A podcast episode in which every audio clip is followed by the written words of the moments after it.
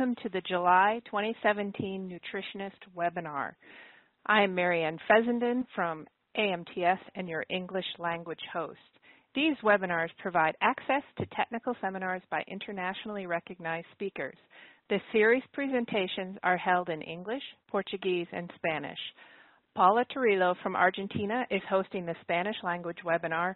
Marcos Neves Pereira from Universidade Federal de Lavras will be hosting the Portuguese language presentation with Marcelo Hens from 3R Lab facilitating. There will be a question and answer period immediately following the presentation. Listeners can submit questions through me, Marcos, or Paula. A complete recording of archived webinars as well as the question and answer session for each will be available on the AMTS website. We are very pleased and honored to host Dr. Dale Ballman, a professor emeritus at Cornell University. Dale Ballman is Liberty Hyde Bailey Professor Emeritus in the Department of Animal Science and the Division of Nutritional Scientists at Cornell University. Raised on a dairy farm in Michigan, his undergraduate and graduate degrees were from Michigan State University and the University of Illinois. Ballman's research efforts involve an integration of nutritional, biochemical, and endocrine aspects of metabolic regulation with an overall goal to, one, provide a conceptual basis broadly applicable to all physiological states in biology, two, form the biological basis to enhance the efficiency of animal production, and three, provide an opportunity to design animal source foods consistent with consumer perceptions and health recommendations. With over 800 co-authored scientific articles and 32,000 scientific citations of his research, Ballman is among ISI's highly cited scientists and Science Watch's list of most influential scientific minds. A recipient of the Merrill Outstanding Undergraduate Educator Award from Cornell University, 35 of his graduate students and postdocs have gone on to become faculty members at universities around the world. Elected to the National Academy of Scientists in 1988, Ballman received the USDA Distinguished Service Award and the Alexander von Humboldt Award for U.S. Agricultural Research. Ballman has been a member of several NAS and USDA advisory committees and served as chairman of the NAS NRC Board on Agricultural and Natural Resources, and as president of the American Society of Nutrition. He has received awards from various scientific and professional societies, including ADSA, ASAS, ASN, Council of Agricultural Science and Technology, Federation of Animal Science Societies, and National Dairy Shrine. In addition, Ballman has received alumni awards from Michigan State University and the University of Illinois, Career Achievement Award from Cal's Cornell University, and an honorary doctorate from Michigan State University. Dale was recently the subject of an ADSA symposium honoring the contributions he made to industry, and that was quite a long introduction, but he's pretty neat. I should also say he was one of my most inspiring professors when I was an undergrad and took his senior seminar class. Dale, welcome to the Nutritionist. I'm going to unmute your mic, so if you want to test and say hello. Hello, that was a long introduction. It was. I pulled it from you, but it was worth it. Now I'm making you the presenter, so you'll be able to progress through the slides. Okay, let's get started. So today, this evening, I'm going to talk about dietary induced milk fat depression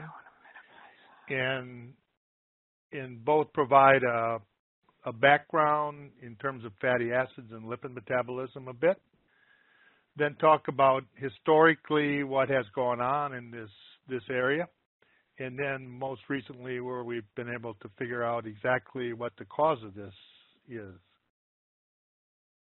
Let's start here. This is a beautiful tracing of an electron micrograph that Bill Hell did.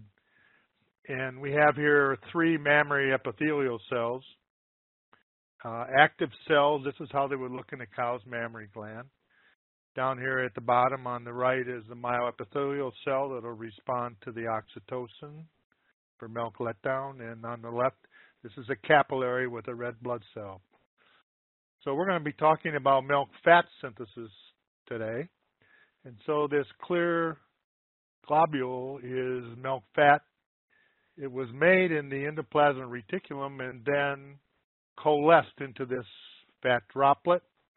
And you can tell here on the left, when it's secreted into the milk fluid or the lumen of the mammary gland, it captures a membrane from the cells. So the lipid droplet is encased in a fat globular membrane. And the mammary gland is really an amazing biological factor. In fact, an article in Scientific American suggested that the mammary gland was second only to photosynthesis in terms of biological reactions. And in terms of milk fat, it's really a lipid synthesizing machine. Just amazing the amount of lipid that's made. Let's consider the importance of milk fat and some of the properties that make it of good value. Number one we would list would be the flavor, texture, and manufacturing properties of products.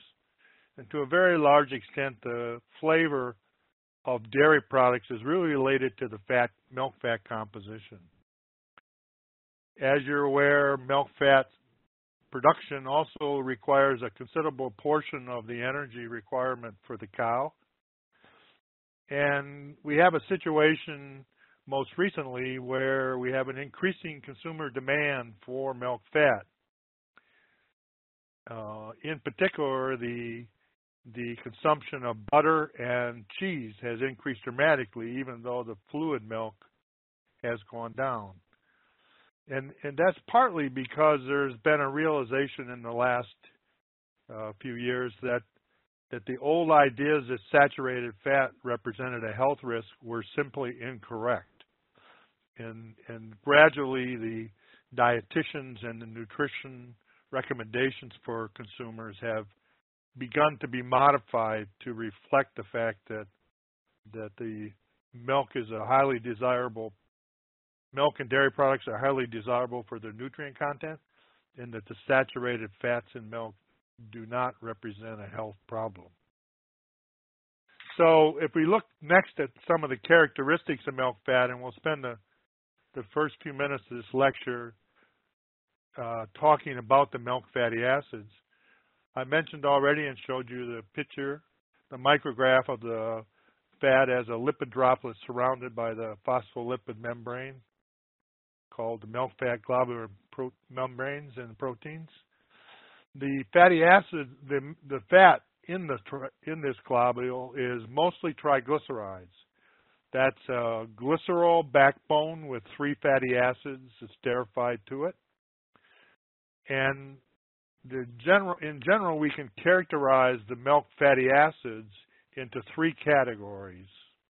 And this becomes important for us to understand the dynamics of milk fat production. The first is what we call de novo or newly synthesized fatty acids. And these would be fatty acids that are shorter than 16 carbons. The second, or let's go up down here, the second would be what we call preformed fatty acids. These would be fatty acids. The de novo are synthesized in the mammary gland newly. The preformed are fatty acids taken up from circulation. So they are derived either from absorption from the digestive tract or mobilization of body fat stores. And these are the carbons, the fatty acids longer than 16 carbons. And then in the middle, we have a mixed source. That's the 16 carbon fatty acids, and they come from both sources. And so roughly one half of the 16 carbon come from de novo and one half from preformed. Now, milk fat is really diverse in terms of its fatty acid composition. There are over 400 different fatty acids in milk fat. And this includes many bioactive fatty acids such as the CLA isomers and branched-chain fatty acids. And part of the reason, a large part of the reason for this large number is due to the rumen fermentation and the fatty acid byproducts made in the rumen. The structure of the fatty acids then, we think of ruminant products as being saturated in fat. And so we have here a 4-carbon chain. The carbon has 4 bonds, so 2 of them are occupied with the adjacent carbons, and then 2 of them have hydrogen. And so that's a saturated fat. Unsaturated fat then loses 2 of the hydrogens, and instead you have the bond between these 2 carbons. And so ruminants are considered saturated, having saturated fat because of the rumen microbes converting saturated fat, unsaturated fatty acids to saturated. In reality, though, only about half of the fat or even less in ruminants is really saturated. Of the unsaturated fatty acid structures, the double bonds can take 2 forms. One is a cis form, and that's shown in this diagram, and that's a situation where the 2 hydrogens are on the same side of the molecule. The other form is a trans form, and that's a situation where the 2 hydrogens are on opposite sides of the molecule.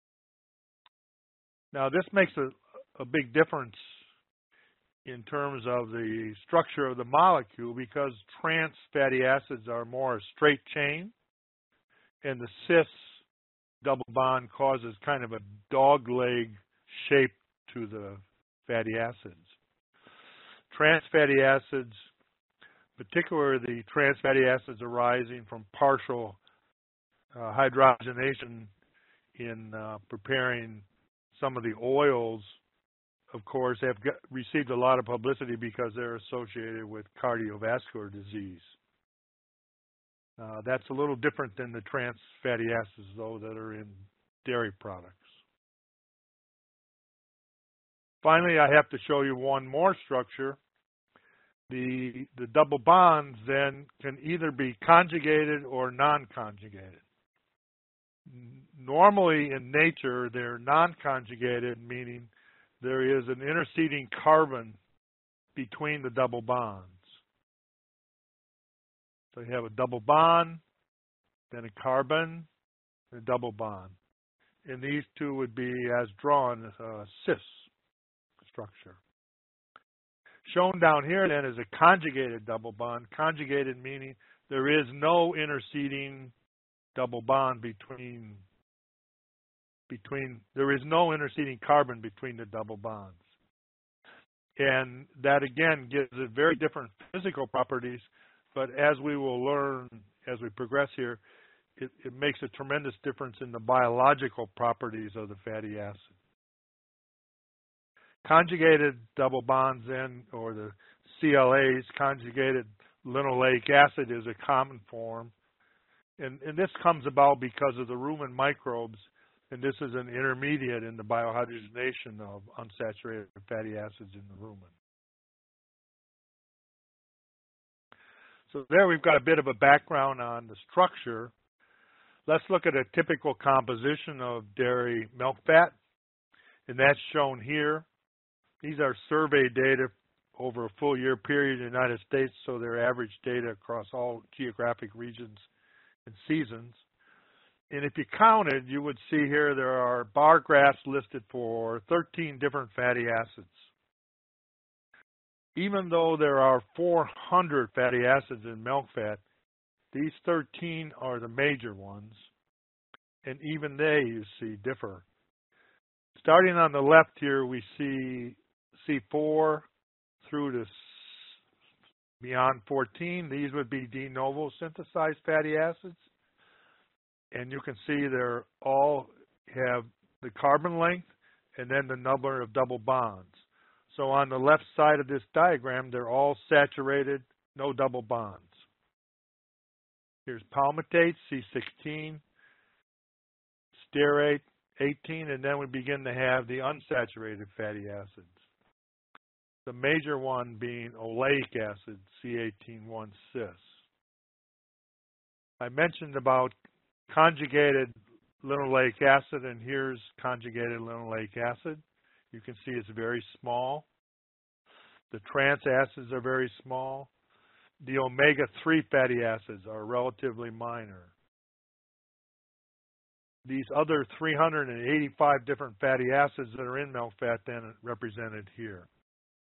So these 13 are the major ones that are in milk fat, and we'll be talking a bit about CLA and the trans fatty acids as we go along.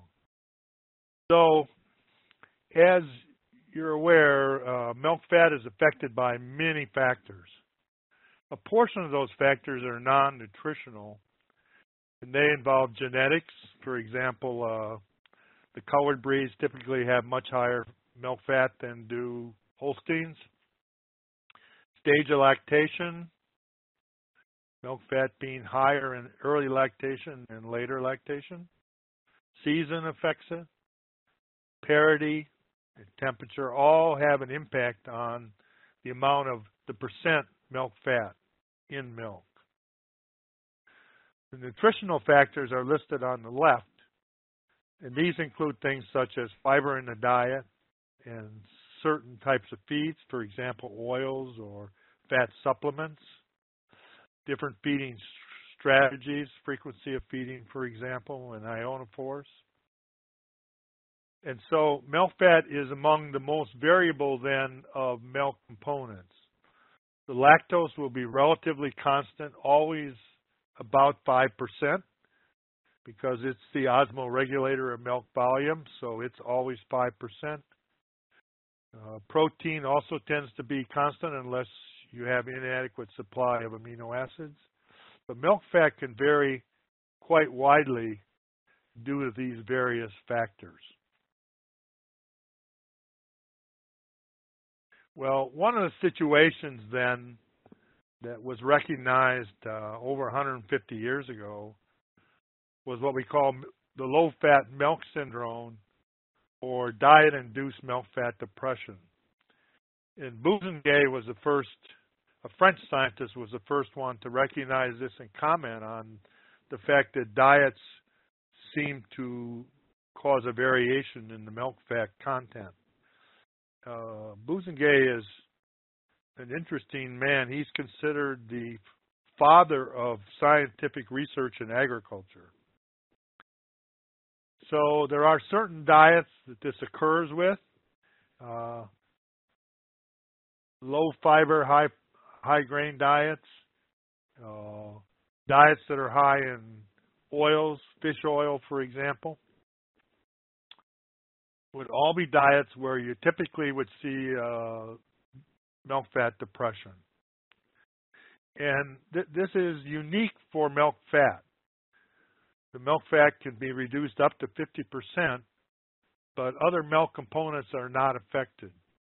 So the actual production of the cow, the content of lactose and protein are not changed, but milk fat can be reduced by 50% or thereabouts.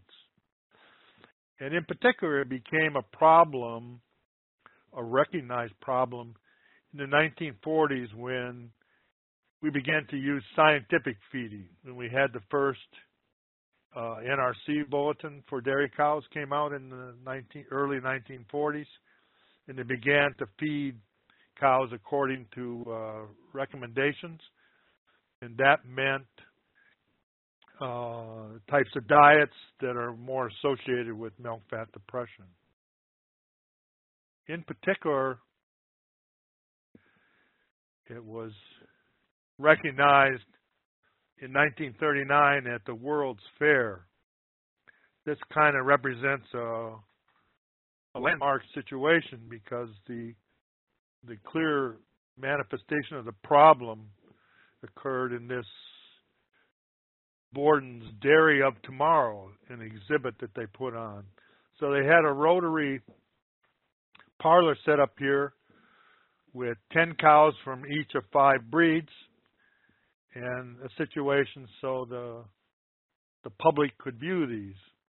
And so these cows were confined in this unit, and they were fed a pelleted diet. And so that caused quite a dramatic reduction in milk fat, a reduction enough that they had trouble making butter to show the consumers what butter looked like. So that was clearly a situation that caught people's attention. So there began then an effort that lasted over the rest of that next 50 years to try to unravel the cause of this milk fat depression, because as we began to feed commercial diets, it was a problem very often. And so the theories as to what caused it were divided into two broad categories. One was a shortage of precursors to make the milk fat, and the second was there's some type of inhibition of milk fat synthesis. These are precursors. This has to do in particular with the fatty acids synthesized de novo, because these were fatty acids that were most dramatically affected in milk fat depression. And one theory was that you had a decrease in the acetate production, because acetate furnished most of the carbon to make the de novo synthesis of milk fatty acids. And of course, that was coming from rumen fermentation. The second theory was the beta-hydroxybutyrate deficiency, another product of rumen fermentation. Beta-hydroxybutyrate furnishes the first four carbons of the de novo synthesized fatty acids. So if that was in adequate supply, we would have a problem. And then the final theory here was the glucogenic insulin theory that I'll explain in a moment. So if we look first at the phenotype you would typically see, so here's an example related to the actual acetate shortage theory and also the beta-hydroxybutyrate shortage theory. So we have two columns of data then, a normal diet, and then cows fed a high-grain, low-fiber diet. So here's the milk fat produced. These cows are identical in milk production, but have about a 45% reduction in milk fat synthesis, milk fat output. And one of the things that was observed when you saw the high grain, low fiber diet that caused milk fat depression was you had a lower acetate to propionate ratio. Whereas the ratio might normally be 3.2 to 1, now it had decreased to 1. So that gave rise to the idea that you would have an acetate deficiency. However, as the science moved forward, we were able to get radioisotopes to study the actual production of acetate in the rumen and quantify how much was made. And you can see the rumen production of acetate in moles per day in this row. And you see there really was no difference in the acetate production between these two diets. And rather, this marked difference in the acetate to propionate ratio was due to the high propionate production that occurred on these high-grain, low-fiber diets. So these type of diets cause a lower rumen pH, change the microbial population, and the population that's there produces a higher amount of propionate. And in the case of beta-hydroxybutyrate, you see also that here's the production rates, and there really is no difference there suggesting that you had a deficiency of beta-hydroxybutyrate. So there really was no support for the idea that you had a shortage of acetate and beta-hydroxybutyrate. However, the high propionate then is really the basis for this next theory, the glucogenic insulin theory of milk fat depression. I should mention the VFA the measurements of acetate and propionate and butyrate production, that was done in the 60s, 1960s, by groups like Carl Davis and Dick Brown at Illinois.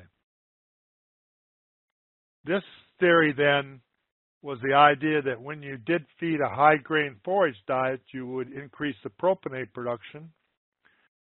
Propionate is absorbed and converted to glucose in the liver, and glucose is a secretagogue, a stimulant for pancreatic production of insulin, so you'd have more insulin, and that this in turn would cause milk fat depression.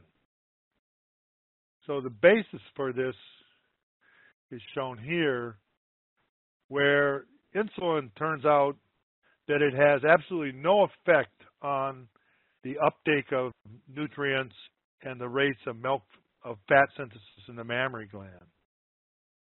But insulin does stimulate adipose tissue rates of lipid synthesis. In particular, it stimulates the uptake of the precursors. And so the idea was, if you had higher propionate, you would have higher insulin, and this really would cause adipose tissue to take up the nutrients. The mammary gland would have short supply and therefore not be able to synthesize the quantity of milk fat needed. So I often refer to this as a competition theory, a competition between adipose and mammary, affected by insulin, in which adipose was winning the competition. That's a good idea, in the sense that a lot of the pieces seem to fit with that, but in a dairy cow, mammary milk synthesis has a really high priority, and the idea that adipose tissue would somehow compete with mammary gland and win a competition just didn't seem very likely. However, it was a theory that held through the late 70s, 80s, into the early 90s. And many of the applied things people tried to do then was based around this theory. However, infusions of starch, glucose, or propionate, many, many studies, really didn't consistently show an effect on milk fat synthesis.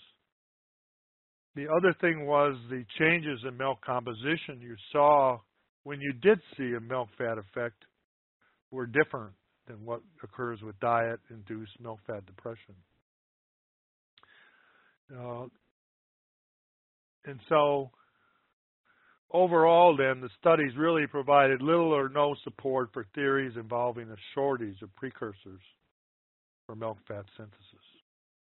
The second type of possible cause of the milk fat depression then was the idea there was a direct inhibition of milk fat synthesis. And that was an idea that actually went back to some comments that Carl Davis and Dick Brown had included in a review. And a particular key study was one done by Miko Greenery, in which he designed diets that were able to separate that you really needed two conditions to get the milk fat depression. You needed an altered rumen fermentation, which had been recognized for some time, because the altered rumen fermentation was associated with changes in the VFA molar ratios. However, the part that was really unique was he designed diets that had very little, negligible amounts of polyunsaturated fatty acids. And when that was done, then you really don't get milk fat depression unless you have both of these conditions. You can alter the rumen fermentation, but if you don't have polyunsaturated fatty acids, you will not get milk fat depression, and vice versa. So these two conditions are really telling us something particularly significant. They're telling us that this really has to be an interaction between processes occurring in the rumen digestive tract to be associated with rumen fermentation. And it has to also then involve mammary synthesis of milk fat. Now, this makes the problem challenging to study. You really can't put it in a test tube or a culture system or an in vitro system, because you need both the rumen digestive processes and the mammary synthesis of milk fat to look at this problem. So you really have to do the work in vivo. And the idea was, or one of the early ideas, by now we're into the 1990s and in the first part of this century, the trance theory of milk fat depression, that when you have this shift in rumen fermentation, you alter the rumen microbes, so you end up forming trans fatty acids in the rumen, some unique trans fatty acid isomers in the biohydrogenation process, and some of these must get absorbed and inhibit mammary fat synthesis, causing milk fat depression. So this theory sounded good. Our challenge was we really couldn't analyze these different intermediates of fatty acids. This captures it in terms of the cow. So the cow consumes a diet. The diets, our typical dairy diet, has unsaturated fatty acids in it. The rumen normally biohydrogenates almost all of these fatty acids. But in this situation, the idea was you had some intermediates that were escaping rumen fermentation that were adversely affecting rates of milk fat synthesis. Look at rumen biohydrogenation then in kind of a simplified style. Shown here are two of the major polyunsaturated fatty acids in ruminant diets. Linoleic acid, C18-2, and linolenic acid, C18-3. And you can see the progression is to, let's look at linoleic first, to first change this double bond, move this double bond, so you have cis9 trans 11. And in turn, then you hydrogenate the cis9 double bond to give you trans 18-1, trans 11. And then a second hydrogenation step to give you stearic acid. And linolenic acid has a similar progression, a little more complicated if you draw in all the possibilities, but it still goes through trans 11, 18-1. And these two fatty acids, cis9 trans 11 CLA, conjugated linoleic acid, is given the common name rumenic acid because ruminant fats are where you typically would find this. And trans 11, 18-1 is given the common name boussingault acid, milk fatty acid, in terms of its translation, because it's the major trans fatty acid in milk fat, trans 18-1. Now, the theory, or our theory, was that there were some different intermediates made here. And so we could not separate all the different trans 18-1 isomers.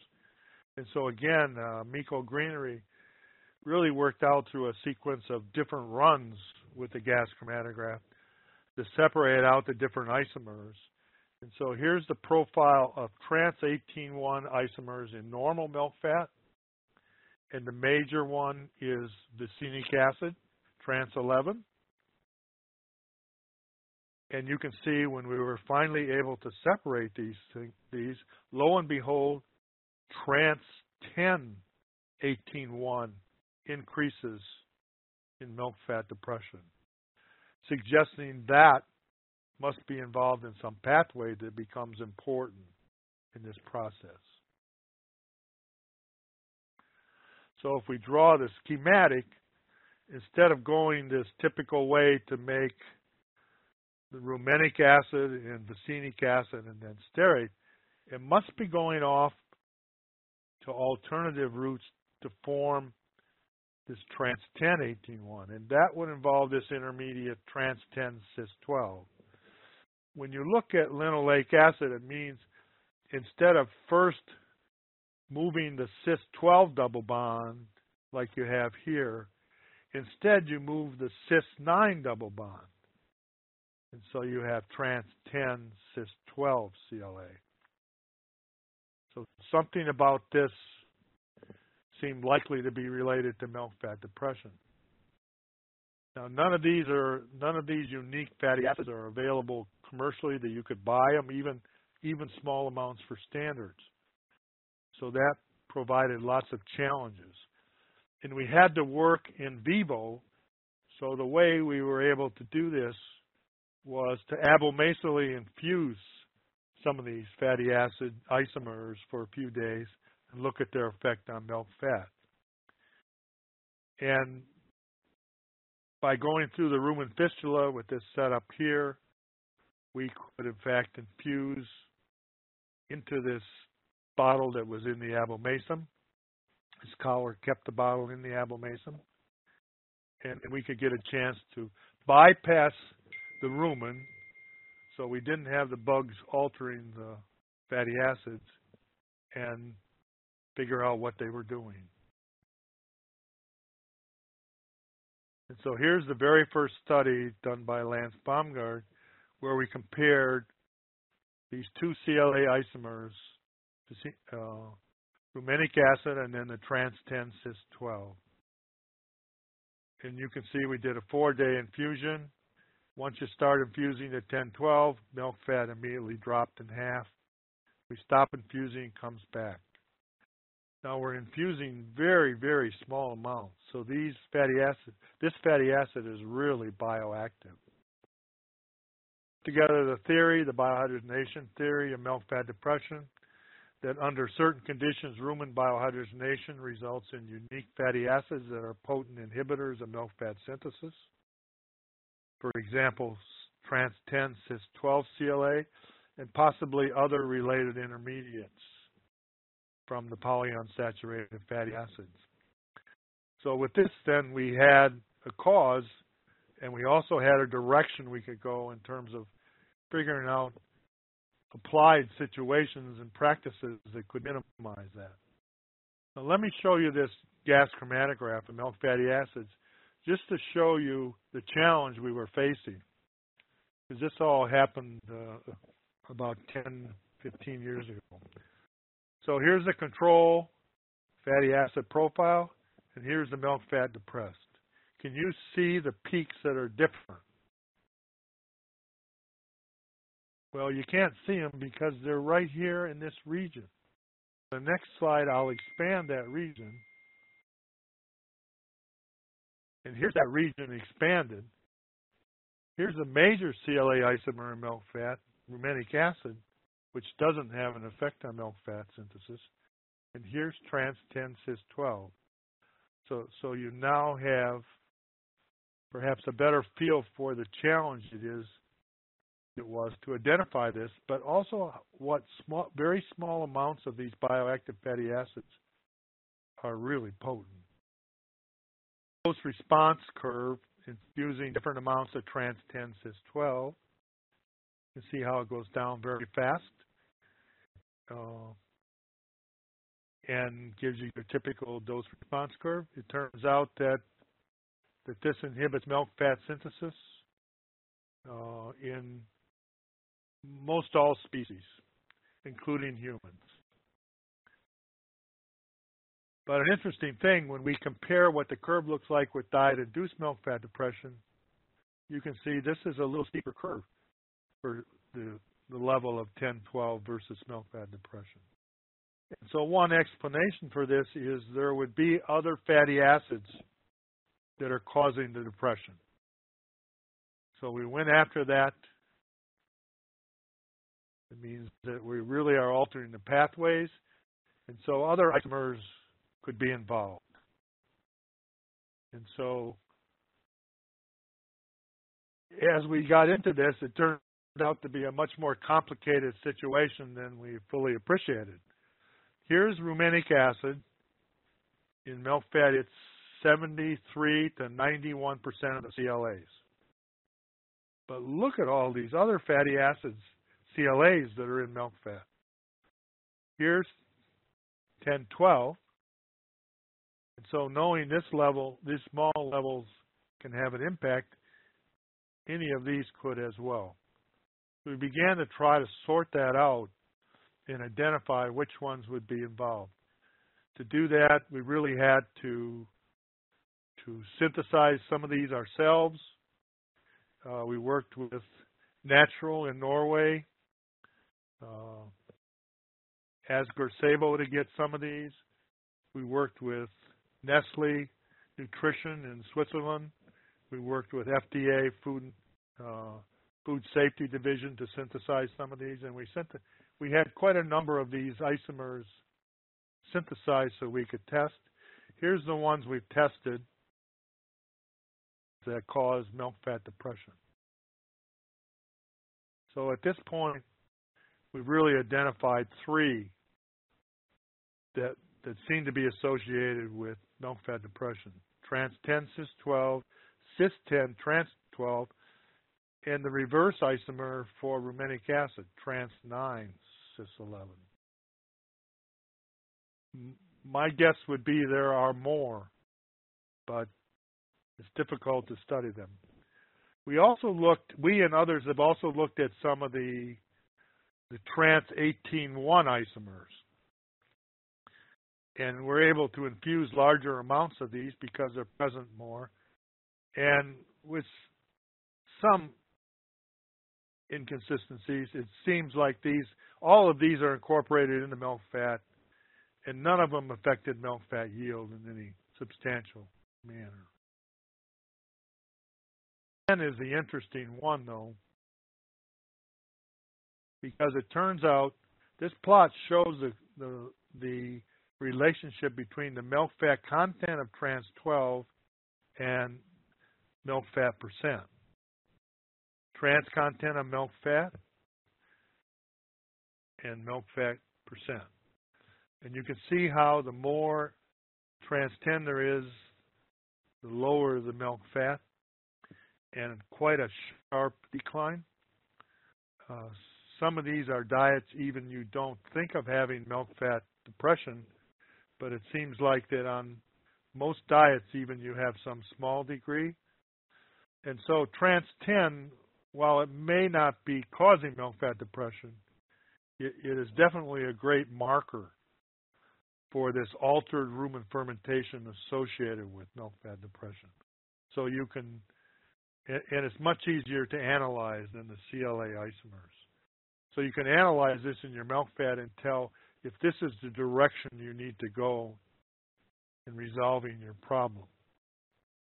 Now then, we have a situation that milk fat is, these specific fatty acids, bioactive fatty acids, are somehow shutting down milk fat synthesis.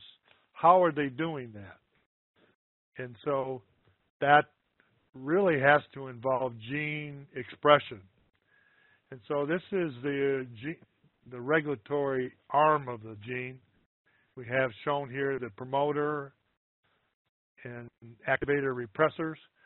And so some transcription factor or activator repressors coming in and modulating the expression of some of the key genes for the enzymes involved in milk fat synthesis. And so we considered that.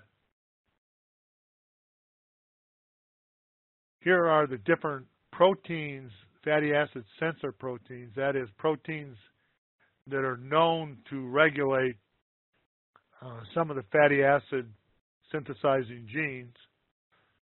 And in particular, these over here, these two are key ones, SREBP and S14. And so initially worked by Dan Peterson, but in particular then Kevin Harvatine did classic studies identifying these two. And so you have a situation shown here. In the right-hand profile is the milk fat percent. So we have control orange. Aqua is the CLA isomer when we're infusing 10-12. And blue is when we're feeding a low-fiber, high-oil diet.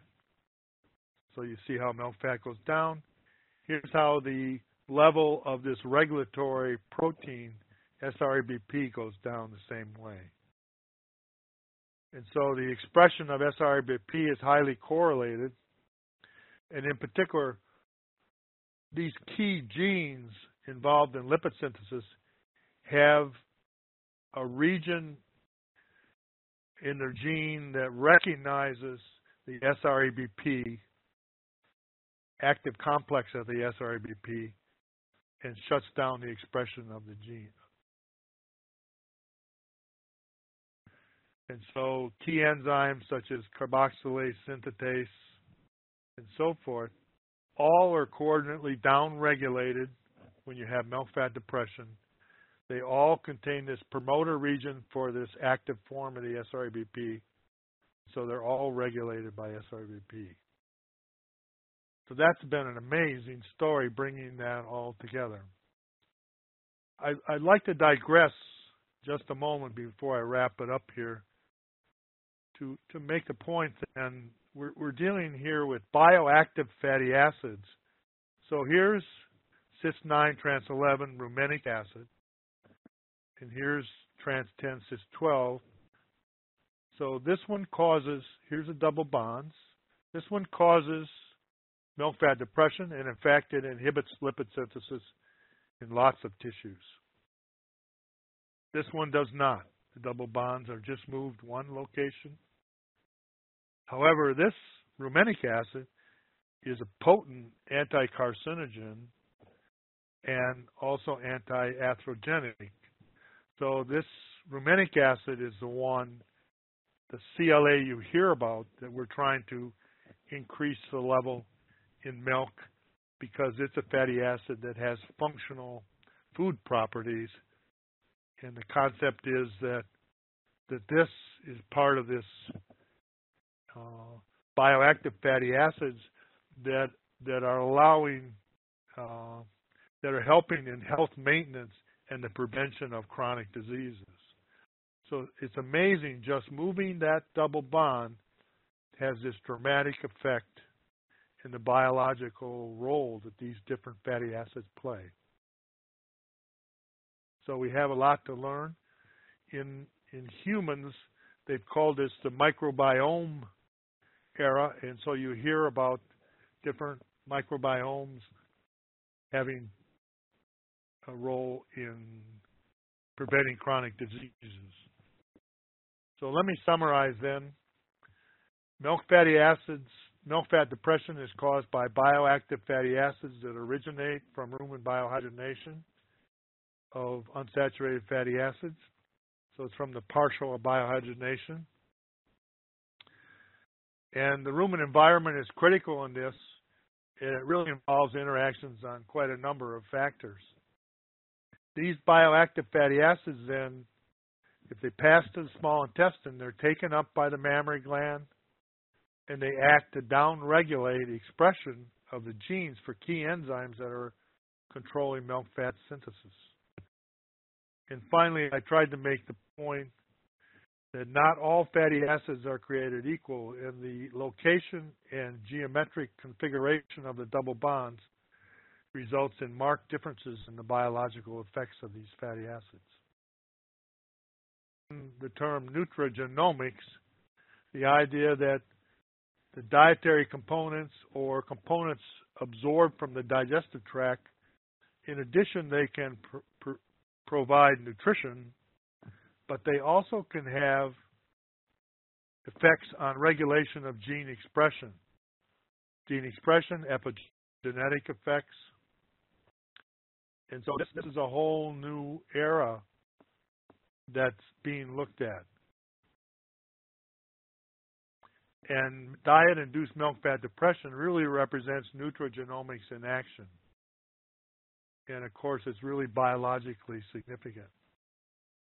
Finally, I wanted to list some of the people that have contributed to various parts of this, both in our group and interactions, but also people at FDA and Nestle and Natural that were involved in making their meeting work.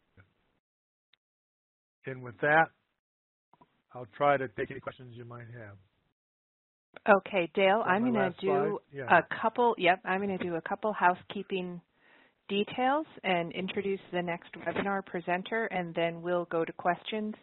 If the audience wants to write any questions they might have in the question and answer window, I will ask them for them. So first, let me introduce our next month's webinar. Our next month will feature Dr. Christian Kruijwagen, an emeritus professor in the Department of Animal Sciences at the Stellenbosch University of South Africa. After working in the Department of Agriculture as a research scientist for 21 years, he joined the Stellenbosch University in 1996. His research focuses on the nutrition of dairy cattle and calves, and he has 116 scientific and popular articles to his credit. Dr. Kruijwagen is a member and past president of South African Society of Animal Science and a member of the American Dairy Science Association. He is also the former chair of the Agricultural Microscopy Division of the American Oil Chemists Society. Awards include the South African Society for Animal Science Bronze Medal, the Animal Feed Manufacturers Association Technical Person of the Year in 2009, Western Cape Province's Agriculturist of the Year in 2009, and the Stellenbosch University Rector's Award for Research Excellence in 2010. In deference to Christian, who is 6 hours ahead of us, there will be us here in New York, and in consideration to audiences for whom the 6 p.m. time slot presents a challenge, we will hold the webinar next month at 1 p.m., and that will be August 9th, 1 p.m. I also want to thank our partners and sponsors, AMTS, USA and Global, 3R Lab, and Paula Turiello. The gold sponsor is Ajinomoto Heartland. The silver sponsors are Arm & Hammer Animal Nutrition, R&D Life Scientist Virtus Makers of Stratus with EPA and DHA omega-3s, and Prequel with omega-6s, Dairy One Forage Laboratory, and Dairyland Laboratories. Our bronze sponsors are Jeffo, Life Made Easier, Adiseo, AminoMax, and Quality Liquid Feeds. I'm now going to open up the floor for questions, so if you want to go ahead and type it in, I'm going to allow our Brazilian hosts to ask their questions first, because they actually start the webinar in Portuguese after this one's finished. So I'm going to open up Dr. Bauman's microphone and also Marcos Pereira. So Marcos, if you have questions, go ahead. And Dale, you're unmuted, and I'm giving the presentation back to you so that you can move slides. Okay, thank you. Thank Dr. Ballman for the talks. Very clear, very direct. And I have a question here. Someone wants you to comment on the use of the milk fatty acid profile on troubleshooting nutrition in dairy herds, like probably using the preformed or mixed or the de novo, or the trans-10 to trans-11 ratio, or what do you think the potential, how it can help the nutritionist? So the idea is, the question really centers around some of the work initially spearheaded by Dave Barbano, and depended on being able to analyze the milk fatty acid profile more quickly, at least in broad categories, and so that is currently being tested. And at the recent ADSA meetings, there were quite a number of presentations related to that. I think the potential's good. At this point, though, to me, it still hasn't quite evolved to the place where we can confidently predict or know exactly how to use it. It is clear, as you could probably tell from my presentation, that under some of these situations, you definitely do see a change in the fatty acid pattern, and the extent to which the different situations match up with that profile is what's being characterized now. You really are interested in using that for a lot different situations than milk fat depression. You're interested in using it as a fine-tuning management technique, And at this point, I think it's still in the testing stage, but it has really interesting potential. Okay, thank you. I have another question here. Assuming that the cow is producing the same amount of milk, like milking frequency, like 2 times a day, 3 times or 4 times, would that affect milk fat concentration on at a similar milk yield, I assume? Well, I'm trying to recall. When you increase the milking frequency, you increase the milk yield, and you also increase the milk fat yield. So I think that's a situation where the yield of the major milk components would move together: lactose, fat, and protein. There are other situations where they don't necessarily move together, but in that case, I think they would. Okay, have another one, last one. Sometimes we get the response in milk fatty acid profile as a percentage of the total fatty acids. And sometimes we get the response in secretion per day. Like, how would you interpret that? Like, for example, the secretion of CLAs in grams per day, is kind of what the mammary gland is making. And we talk a lot about the proportion of the fatty acid, but sometimes we don't get anything on the proportion, and we get on the secretion. You get it on quantity. Yeah. That's a good question, and that's part of the reason for really understanding the different fatty acid composition and what that exactly means. You have different situations where sometimes people will contact me and say they have milk fat depression. And when I look at their situation closely, they don't have milk fat depression. They just have one of these situations where milk yield has been affected, and in turn you end up affecting fat yield. So you need to consider that in evaluating the situation.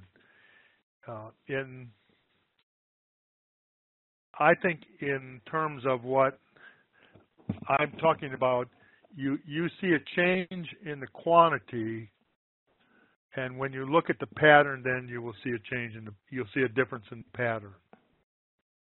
If the pattern isn't changed, then I think quantity differences, you're really not dealing with a diet-induced milk fat depression per se. You're dealing with some other physiological situation. You also will sometimes see, when you're looking at the pattern, you will see the long-chain fatty acids increase, and you will see in quantity. You will not see the short and medium-chain fatty acids decrease, but you'll see the long-chain fatty acids increase. So that's also a little different situation, and that almost always is a situation where your animal is mobilizing body fat, and the fat that's mobilized is taken up quite extensively and incorporated into milk fat.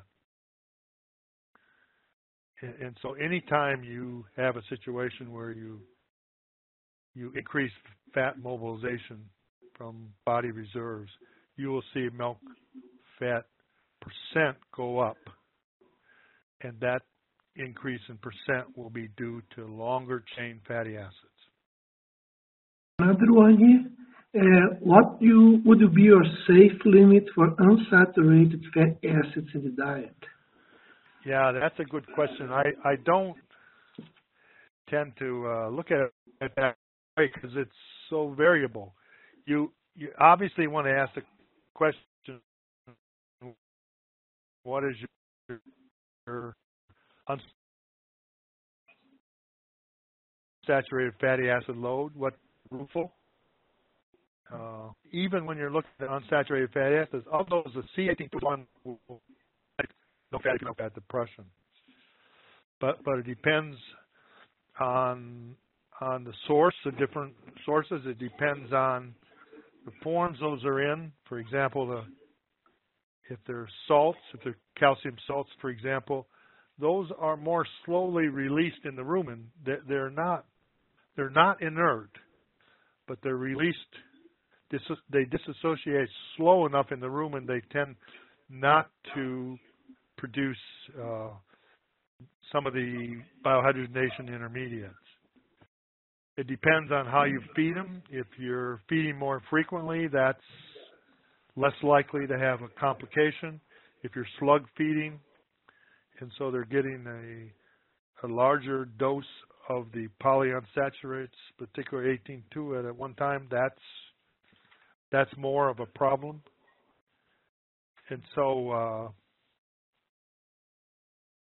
And so you have to consider a number of different things. In the U.S., oftentimes the milk fat depression ended up being associated with distillers' grains, where the fatty acid composition, the percent fat and the type of fatty acid varied in ways it would cause eating C16 or saturated fatty acid supplements, then those don't cause the problem, because and in fact those are dietary palmitate is transferred to milk fat with about 15% to 20% efficiency. So 15% to 20% of the dietary palmitate will be taken up by the mammary gland and incorporated in the milk fat. So the answer to the question is complicated, and it really depends on the concentration of fatty acids in the basal diet, the diet type, and a lot of conditions related to how you're feeding the animal and that rumen fermentation, changes in the rumen fermentation. Oh, thanks a lot for the talk. I'll go on to the other one. All right. Thank you. Bye, Marcos. Bye. Okay, so we have a number of questions. I know that Paula in Argentina has probably many questions. I've had some questions coming in, and what we'll do is ask a couple questions from the English speaking audience, and then Paula will ask a few questions from hers. So if you have been writing in questions in the chat or the question and answer window, I do see them, and I will get to them. I'm going to ask a couple from Tim Davies in the UK, because I know that he's probably struggling to keep his eyes awake. He says I know he had a cup of tea about 3 hours ago. He had a question that he sent me 3 hours ago, Dale, and this is, he says, I'm just reading a paper by Adam Lock about RUFLs, rumen unsaturated fatty acid load, and he thinks that calculating RUFL would be potential indicator for milk fat depression. How do you calculate RUFL? Is it simply calculating the grams of oleic, linoleic, and linoleic provided by the diet, or would you put a different weight on the different fatty acids? And I recognize that you may be answering some questions repeatedly, but probably they are worthy of that. So go ahead with that one. So I'm not so good at questions like that, because my background is more the nutritional biochemistry. But the RUFL, when you calculate the rumen load, I'd have to look up to see exactly how they calculate that, but you're just summing the rumen load. But I know the linoleic acid, the 18-2, is the one that's most important in that load when you're looking at that. And so these are all intended to be guidelines to help you in avoiding or in troubleshooting the milk fat depression situation. Okay, and I think I was hoping Adam would join us, but I think he's on holiday. How about Tom Jenkins? Is he on? I don't see Tom on my list. Jenkins is the one who started the concept or recognized the concept of RUFO. Yep. And it's just logical that the total load of unsaturated fatty acids is really going to be an important consideration in the dynamics of the rumen biohydrogenation.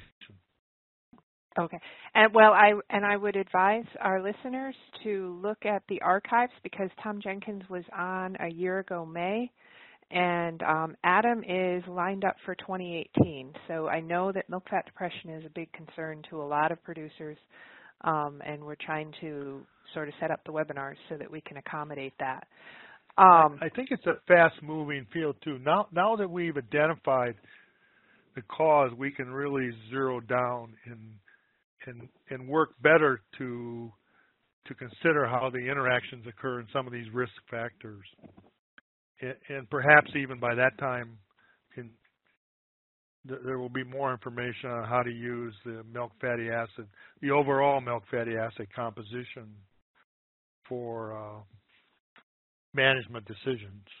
I did have a comment from Jim Aldrich, who's listening, and he said RUFL is a sum of 18.1, 18.2, and 18.3, but 18.2 should be weighted, as you said.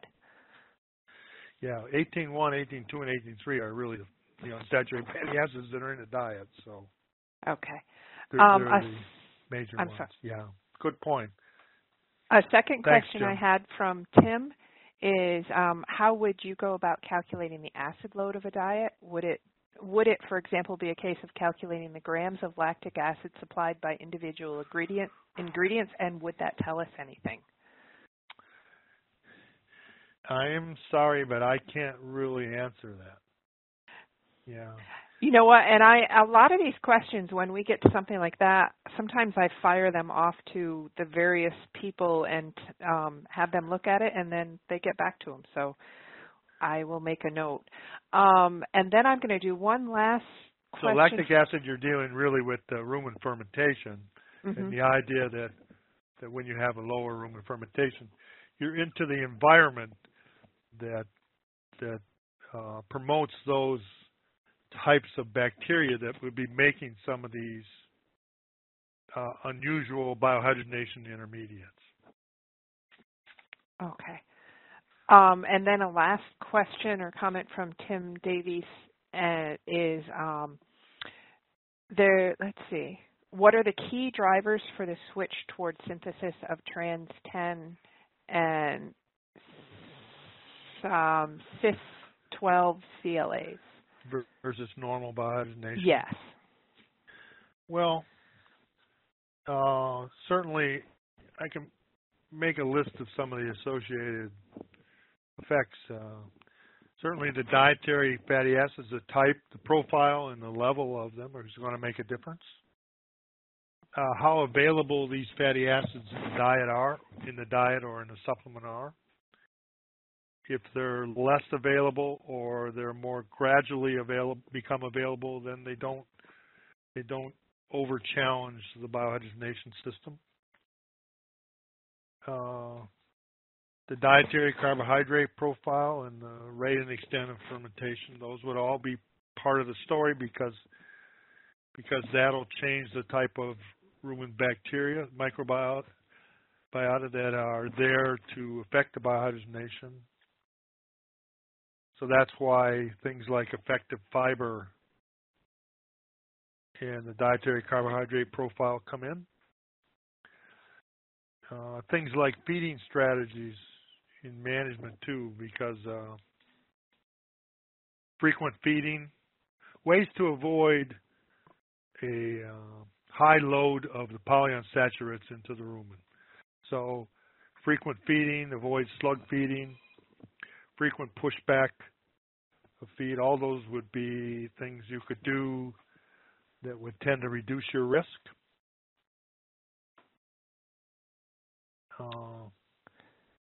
Types of forage makes a difference because of their forage effects on the fermentation. So those would be a few things that are major. I do have a comment from, and I'm going to say this last name wrong, but you know who it is, Miko Greenery. Yeah. She? So he's in Finland. Okay.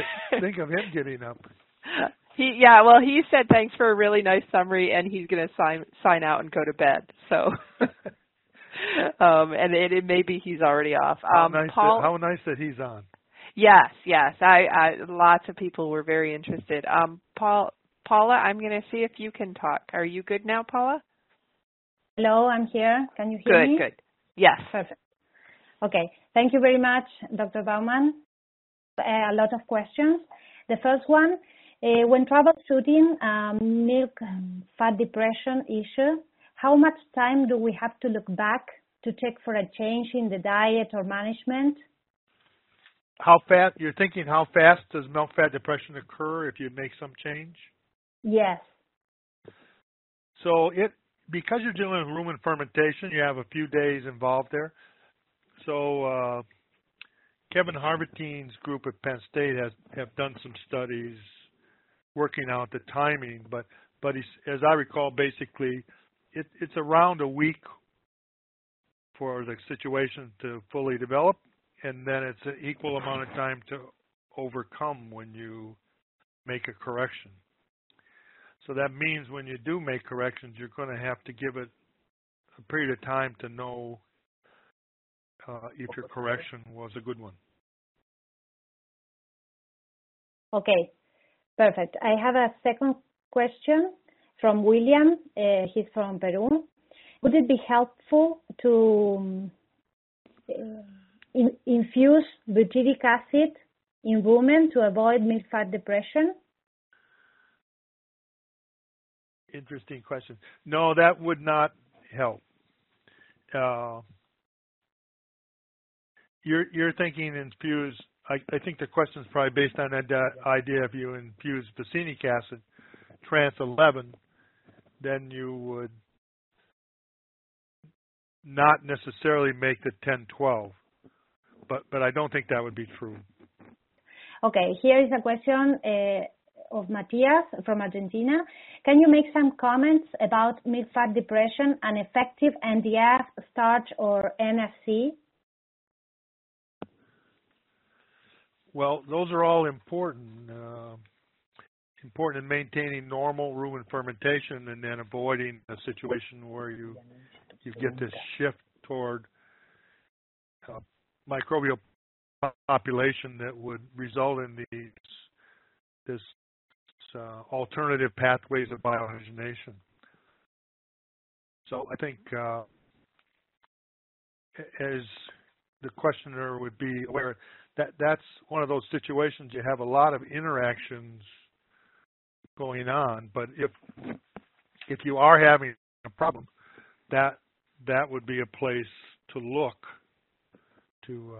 Well, if I was troubleshooting, I would first make sure I really do have a milk fat depression problem, and if I was able to do so, I would run milk fatty acid composition and just make sure I have the trans 10 change so that I'm really dealing with the classical milk fat depression, and then work from there toward changing the effective fiber or the feeding strategy or any of these type of situations that increase the forage, NDF, and effective fiber, these type of situations. I presume there would be some change in the diet that would have occurred or in the feed type that would have occurred that perhaps could help you pinpoint where to focus. Okay. Regarding this, I have two questions. One is, which is the level of milk fat when you say, okay, we have to do something? Oh. And the second, if we have several risk factors for MDF, which one is more important to work on first? I mean, which factor has major effects on milk fat depression? Is it a fiber or oils? And okay.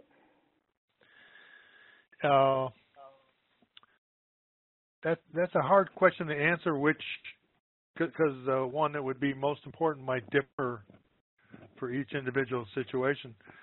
I would look, if you have milk fat depression, I would first look at your fatty acids compositions. What are you feeding?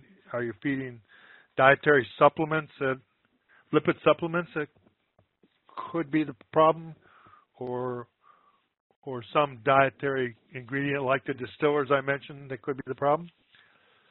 I would look then at, or at the same time, I would look at your diet to think in terms of the effective fiber and NDF. And of course, it's real.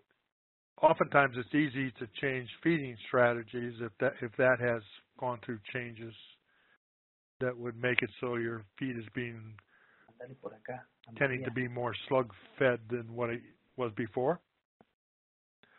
So there's not one thing. I think it would depend on your situation, but those 4 or 5 would represent areas that you would very quickly look at and try to assess which ones are more likely to have caused your problem or which ones you can more easily change. Okay. So I'm going to go with a question from Bill Topp. He said feeding palm fat is very widespread. What effect does it have on the trans-10 cis-12 balance? How is it affecting the omega-3 and omega-6 balance in the dairy cow, and will it affect the reproductive efficiency in the Holstein cow? Oh, Lord. There's a lot wrapped in that one. There is, and there's such good work coming out on palm fat, but I'm not involved in any of that work anymore. Who is doing that? Adam Lock would be one. Okay. And palm fat is not, the C16 is not going to cause milk fat depression. That's one of the advantages of that. So I guess I might just send that off to Adam. Sorry. I'm going up to a question from Salvador Ordaz, and he says he's working in a farm in northern Mexico. His question is, how can he use the RUFL or other variables reported in the forage analysis, and then later he says TMR analysis perhaps, to take better decisions on our farms in terms of the use of bypass fats? Well, I think, again, I'm not in the field practicing these things, but essentially I think you have a list of factors that are associated with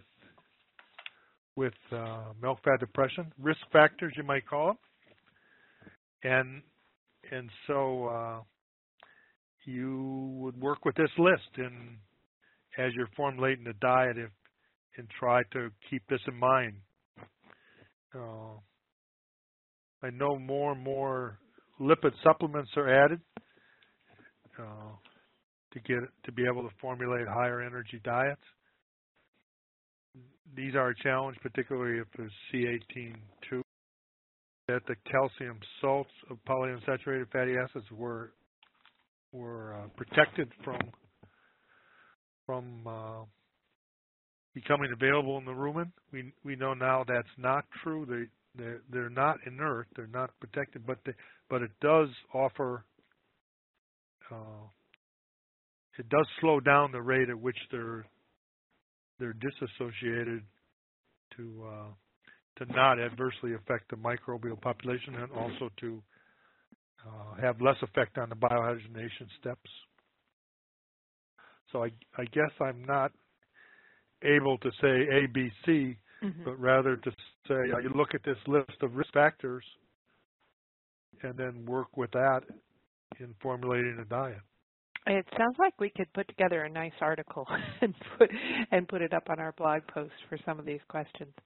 I have a question from Alberto Navas.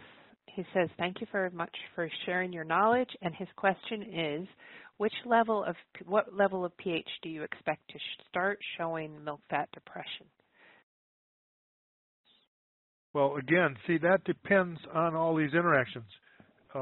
If I go back to the classic experiments that Greenery did, you can have a low rumen pH as long as you don't have, you have very low polyunsaturated fatty acids in the diet, it's not going to be a problem.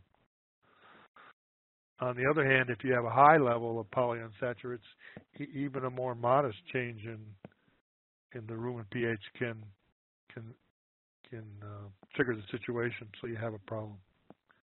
So it's really due to these interactions rather than thinking there is a particular pH that you can target and avoid and not have a complication. The summary is it's all very complicated. Complicated in one sense, but it's really the interactions, and we now know the main players in the interaction. You just need to be able to handle all those. Okay. Or use those in terms of troubleshooting if you are having problems. All right, thank you. Let's see, I'll check and see if Paula has more questions. Paula? Yes, okay. Marianne, I have a lot. Good. I'm actually don't have anything in my window right now, so you can go ahead for a while. Okay. A question from William. If we feed bypass fats, we don't affect rumen, neither liver function. It just goes directly to the mammary gland. Is it true? If you feed fats that actually are bypassed, some bypass fats don't bypass completely, but then if those fatty acids are absorbed, then the mammary gland will use them quite extensively, yes. And palmitate's the one that's best characterized, and that's about 15 to 20% of what you supply in a supplement. You'll get that increase in milk fat. Okay. Another question, could some byproducts like rice hulls or soybean meal increase milk fat depression? Please make some comments if there is any difference between extruded soybean meal or roasted soybean.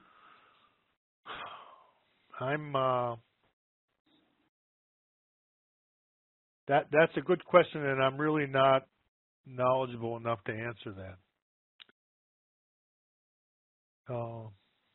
The rice hulls would depend on the extent to which they affect the rumen fermentation, but on the soybeans, it would be a matter of how fast the oil becomes available, how fast the fatty acids in the different forms of the soybean become available in the rumen. And I'm sure that's known, but I don't recall it right now. Okay, perfect. Another question, this is from Uruguay. Eduardo is asking you to make some comments about milk fat depression during late winter, early spring, under grazing conditions. It's typical in Uruguay that cows are grazing rye grass, and in late winter they have this problem with milk fat depression.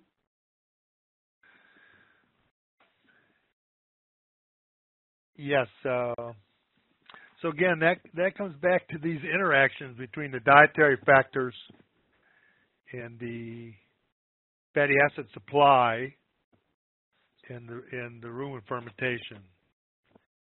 But I'm really not going to be able to give any better answer.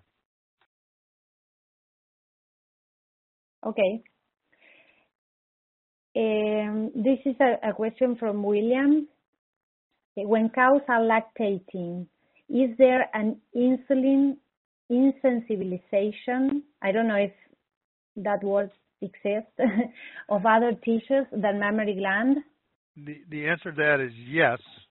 That one I can answer.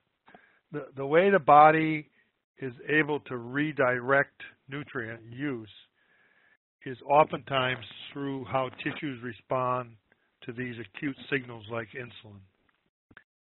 And in the case of the dairy cow, with the onset of lactation, the while the mammary gland is not insulin responsive, not sensitive to insulin, the other body tissues like muscle or adipose tissue, their insulin sensitivity is reduced. And what that does then is allow more of the glucose to be, so less of the glucose is used by those tissues, and therefore more of the glucose is available to go to the mammary gland. So the way to think of it is that nature has accorded milk synthesis the highest priority, and so it lets the mammary gland make milk, and the other body tissues have to change their quantity and pattern of nutrients they use to allow the mammary gland to get its nutrients it needs. Same thing happens in late pregnancy, where the fetus, the uptake of glucose by the fetus is also not insulin sensitive, and yet the fetus needs tremendous amounts of glucose in the last phases of development. And so the way the body does that is mother's other tissues of the cow, of the mother, adapt to use less to allow more to be available for the. Another question, does lipid mobilization during early lactation influence lipid metabolization of those fatty acids that affects negatively milk fat synthesis? No, not in general. The mobilization, the fatty acids that are in adipose tissue are the longer chain fatty acids. So C16 saturated and the longer chain unsaturated ones, mainly oleic, C18-1 oleic. And so when they're mobilized, they're circulate as free fatty acids, and the mammary gland takes up quite a high % of those as they go by and puts them right into milk fat. Okay, perfect. And the last one, besides milk fat content reduction, is this a pathologic condition for the cow? Should we expect lower carbohydrates digestibility and lower efficiency? That's also a good question. I think I'm aware of herds that have had milk fat depression for years, several years, and not had any adverse effects on the herd, on the health of the herd or the life of the animals. However, you can easily see that some of these conditions that lead to milk fat depression are ones where you're really upsetting the rumen fermentation. And so the extent to which you would get into some of those situations would not be good for the overall health and well-being of the cow. So I guess a little bit of depression is not really a, I don't think of it as a health problem, but too extensive, if you have very extensive adverse effects on the rumen, that's not going to be good. Okay, perfect.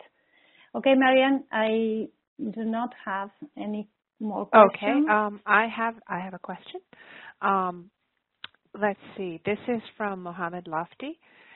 Majd, I'm not sure how to say his last name. Thank you for the interesting presentation. How can we manage our ration to have some predicted milk fat and milk fat as actually is seen in the cows, because it can affect ME and MP balance and dry matter intake prediction. It is very important to have your intended milk fat and the result be the same or at least close. And I think he's speaking specifically of working within the model. Oh. And I know that you haven't had much experience doing that. No. Right. I think this might be one that I can toss over to Tom or Sam to address. Sure. There's a lot of questions that we've had tonight that are very much on the practical side of this whole milk fat depression issue. And you and I talked last week that was something that it would be great to have one of the more cow-centered nutritionists available to help field these questions. And what we'll do is put together, I'll go through all of these questions and see if we can't put together a really good topic of discussion. And as always, when I'm looking for speakers for the nutritionist, I try to keep in mind what people are really, really focused on and trying to solve in their herds and their issues. So it certainly is, I think, unless we get some more questions, I don't believe Paula has any more, and I have no more questions in my window. So we might let you off the hook shortly. I would agree, Marianne, I would agree with your last statement. I think the progress just in the last few years, progress and changes in lipid supplement, the whole area of lipid supplement, and now this effort to see if you could use fatty acid composition to troubleshoot, or at least a bulk tank sample. Those are all things that are going to make this a lively area here for the next. Well, and I believe in November, Heather Dan from the Minor Institute is going to be our presenter, and she's been working a lot with Barbano on the questions of changing milk fat and milk fat depression through diet. So everyone that asks questions, stay tuned, I guess. So excellent. All right, Paula. Thank you so much. This has been a real pleasure. Paula says thank you, and she has no more questions. Thanks very much for joining us. I will close out the webinar, and everybody can digest what they've heard. So, thank you. Thanks a lot, Dale. Good luck. Thank you. Bye.